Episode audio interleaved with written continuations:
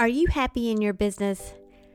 Now, I have had my share of emotional ups and downs in my 20 years of being a solo entrepreneur coach, and the patterns I've seen in myself and in my clients is that those downs are usually when I was personally feeling unfulfilled. Sometimes it was because a launch that flopped, and sometimes it was just life and had nothing to do with business. But those ups, oh boy, those are the times when I was feeling my most authentic and completely aligned to my purpose, or when I just felt like I was rocking that work life balance. I would be thinking, I could do this all day long and never feel tired. One of my loves is sharing what works for me and what has been working for my clients to achieve this very feeling full of passion, happiness, peace, and freedom. So I decided to create a private podcast for coaches. Maybe you just want to develop better communication skills that boosts engagement, leads to better results, and makes you feel like you're actually making a difference in the lives of the people you serve. Then you're invited too. We talk about this and more in the UBU private podcast for coaches. Whether you're a mentor, a parent, or run a client focused business, coaching skills benefit everyone and anyone who wants to communicate in a way that builds relationships. Fall in love with your life and business again. Click the link in the show notes for your invitation to join us right now. Then come back and enjoy this episode. Hey, difference maker. Welcome back as we continue this series about the things you need to know about your client's personality so that you can connect with them better through your coaching, teaching, and creative services. Now, so far, we have covered up through Enneagram Type 6. We've talked about each of the types according to their nature and their nurture and how their acknowledgement languages can help you connect to them. And when you're able to do that, it builds that kind of rapport and trust that you want in order to maintain the relationships in your business. Now, remember, if the nine acknowledgement languages is a new concept to you, go check out my book at powercoachjen.com. I'll leave the link in the show notes. I also want to encourage you to listen to the entire series, even if you or your client are not exactly the type that's in the title of the episode, because inside each of the episodes, I am referencing other types when I am comparing and contrasting and explaining how your client might actually be a pseudo type. Today, I'm going to be talking about the Enneagram Type 7. And here's a fun fact just in case we are just now getting to know each other, that's my type. And what better way to learn how to connect to a Type 7 than from a Type 7? Now, of course, I personally only represent a portion of the type sevens that are on the entire personality spectrum. So I'm going to be sure to cover the other kinds of type sevens as well. If you have a client that you think might be a type seven, or you would like to attract Enneagram Type 7s with your marketing, then this episode is for you. Let's go ahead and dive in.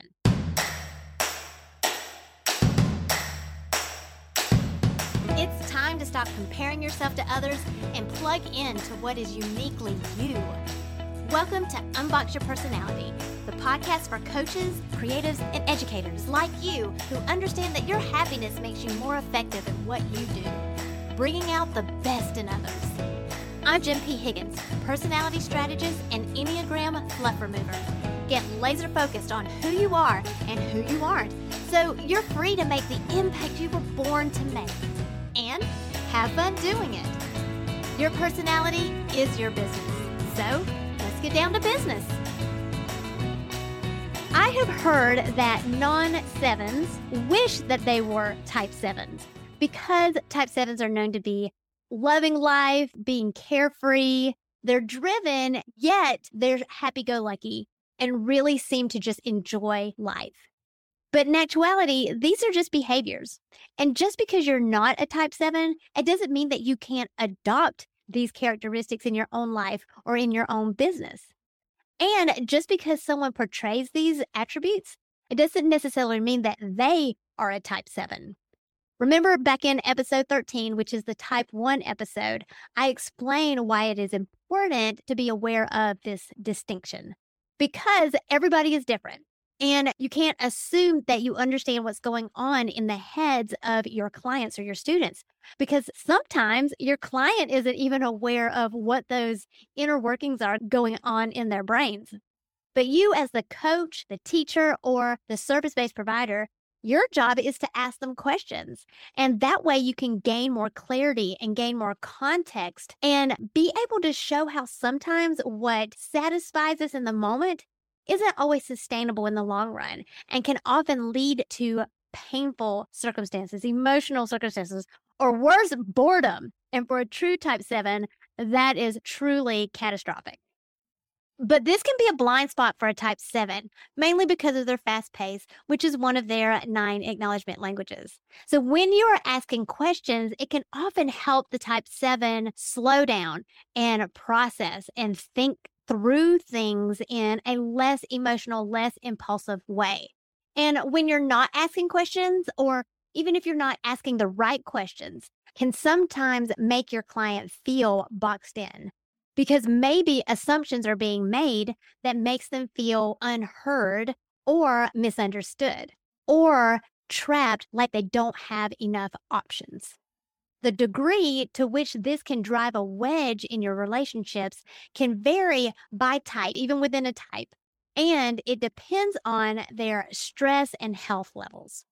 Now, this is the reason why I love that we use the Enneagram as the foundation of how I teach my students the art of asking questions at Unbox University.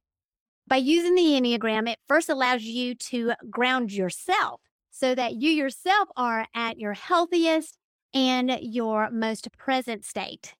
And second, the Enneagram helps you guide your client and empower your client or your students according to their personality and that way it feels very natural and comfortable for them and allows them to open up and connect with you better. That effort that you make to ask questions and get more context, that's what builds the rapport. It shows them that you see them as an individual, that you see their unique perspective.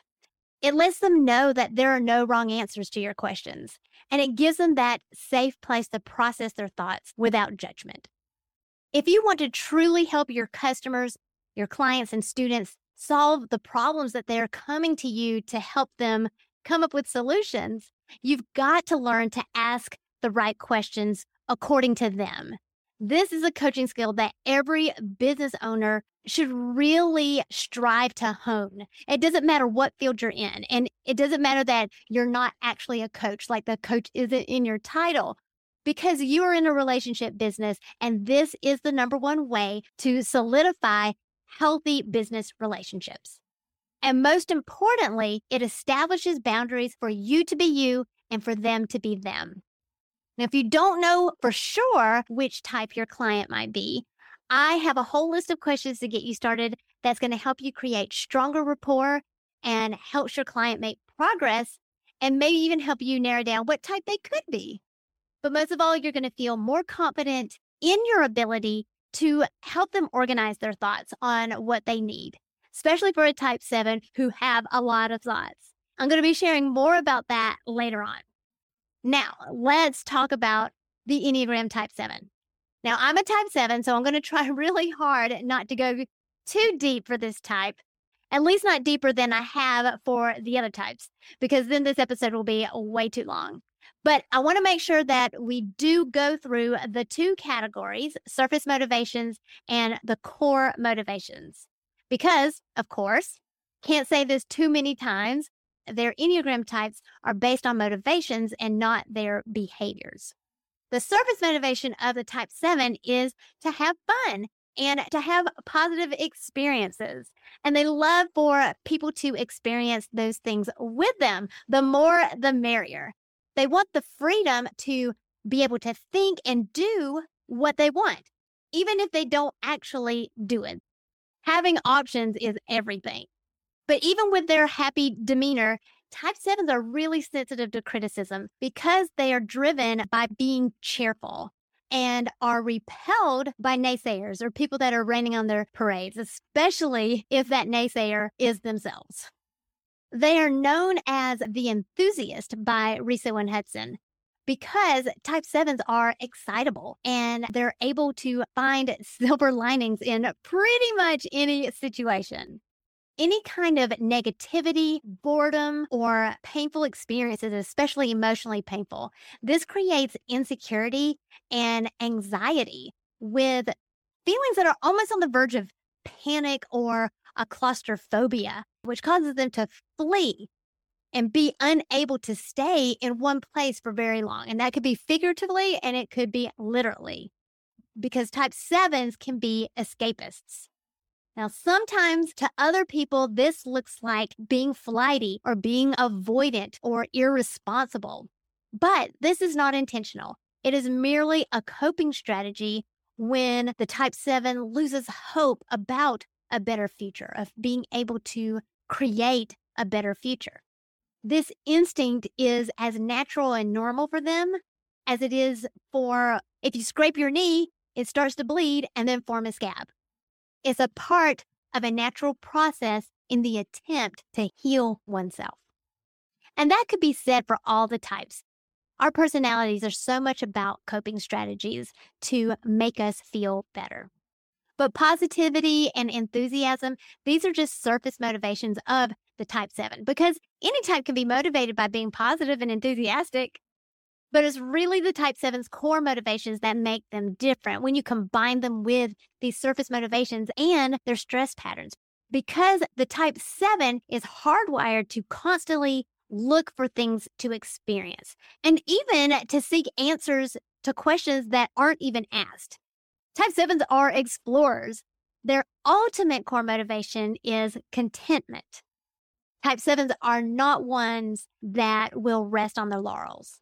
Their core fear is to be deprived. FOMO is a real struggle for type 7s. The idea of missing out on something that could possibly be a really fun experience will create anxiety inside of a type 7. Likewise, because their pace style is fast paced, they tend to keep themselves busy or stimulated. Like the type 6s and 5s, type 7s are fear types. But most people don't see type 7s as fearful.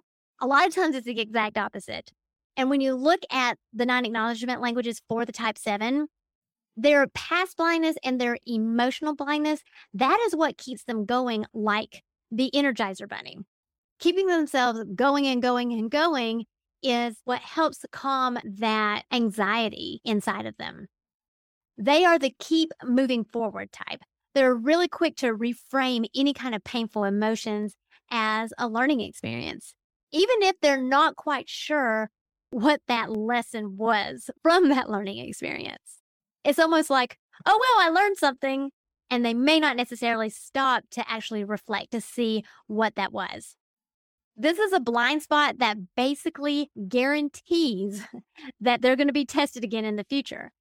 And what that does is it can bring on criticism of the circumstances or criticism of other people, like finding someone to blame or pointing the finger because they feel like they've already dealt with it. They've already learned this lesson. The nine acknowledgement languages really helps you recognize when this is happening in your client and it guides you on what questions you should ask that's not going to make your client feel criticized or judged, but will actually make them feel validated and empowered to make better choices that's going to help them feel more content in their life. So, now let's talk about the nurture type seven. This is when your client behaves like a type seven, but isn't actually a type seven. Maybe they love a, a good party or a good adventure or love going off on tangents and rabbit trails every five minutes in the conversations. And maybe happiness is a core value or is a message as a part of their branding, but they aren't actually a type seven. So, how can this happen? Let's start with the Enneagram symbol. Any type that is attached to a type seven on the Enneagram symbol are going to naturally resonate with some of the behaviors that are associated with the type seven. For example, a type six with a seven wing is going to be energetic and fun loving like a type seven, but they're going to be more naturally others focused and more supportive of others. Type sevens tend to be more self focused and more unstructured. A type eight with a seven wing is going to have an even bigger personality, and they're choosing adventures or experiences that make them feel strong or powerful, like hiking or camping or survival challenges like food challenges, long haul travel, or endurance training. Whereas type sevens look more for interesting and fun adventures and experiences. Type fives in a stressful moment might become a little unfocused and unable to be able to categorize their thoughts into their little filing system in their head.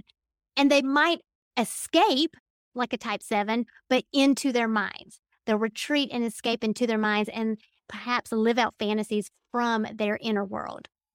A type one in a secure moment, or when they are integrating with the type seven, they start recognizing that they've got to let their hair down. They've got to relax and chill out and have fun and to escape the pressure of these hard boundaries and expectations that they they set up for themselves and find a way to find some middle ground.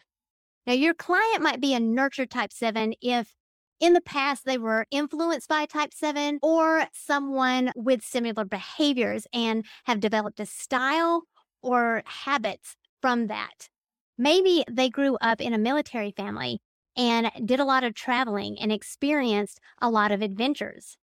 Or it might be a trauma response to being told that you were a Debbie Downer at a party. You were the buzzkill. Or maybe someone told you to turn that frown upside down whenever you felt sad or had some kind of negative emotional response to something. Or maybe someone criticized them saying, nobody wants to hear your sob story, so just pipe down. And a lot of times, what happens is that people will overcompensate by being a class clown or being the designated happy person after hearing that so many times. Again, this doesn't necessarily mean that they are a true type 7. These things could also happen to a true type 7, but they are not requirements to be a type 7. Now, sometimes type 9s, 2s, and 7s get mistyped because all three can have this magnetic personality because of their positivity. And all three can have negative experiences and really be able to reframe it and then continue to be cheerful. And believe it or not, type sevens and fours can be mistyped too. If you don't know my story, I used to believe that I was a type four, but I am actually a type seven. But when type fours are looking back and really seeing how much they've endured, they become very grateful and very thankful for the experiences in their lives and view life more as an adventure, more of a journey of looking at the perfection in imperfection. Now, another reason someone might be a pseudo type 7 is it could be from a medical condition, ADHD, sensory issues, and even short term memory loss could mask as past blindness. Now, the difference again between this and a true type 7 is the core motivations and those default behavior patterns in stress and for growing. Each true type on the Enneagram has a unique behavioral pattern in stress and in growth. So when it comes to messaging in your business, if you know you want to work with a type seven, you're going to want to use words that speak to them and their motivations, like it's time to get your freedom back, or choose your own adventure, or how to design your happiness, or finding your unicorn housekeeper so that you can stop doing boring chores. If you have any questions about this or you want more specific examples of how to handle this in your own business or your own personal situation with a client or in your marketing, go ahead and join us in Unbox Your Personality Facebook group. Post your question there and I'll be happy to answer it, and it will probably help other people in the group. That link is in the show notes. The acknowledgement languages for the Type 7 act as a guide for you to understand what gets their attention and what keeps their attention. It helps you recognize their blind spots or the limiting beliefs that are keeping them stuck in their box when they're reframing and reframing and reframing and not actually dealing with what's keeping them stuck. Your job is to hold a mirror up to that and show them where the ladder is inside of their box so that they can take that path to get out of their box. Otherwise, they're just going to keep finding themselves stuck in a perpetual spiral of disappointments or discontentment. And this is so stressful, especially for a type 7. And you can really help alleviate the stress by validating them and helping them sort out what needs to be done first. And that is not always logical, but it will be an important part of the story of their experience. This kind of perspective is what frees them up to explore many different parts about themselves so they can unbox themselves and unleash their power. Thank you for listening, subscribing, and reviewing the Unbox Your Personality podcast. To learn more about yourself, go to powercoachjen.com. Find out how you are different so you can make your difference.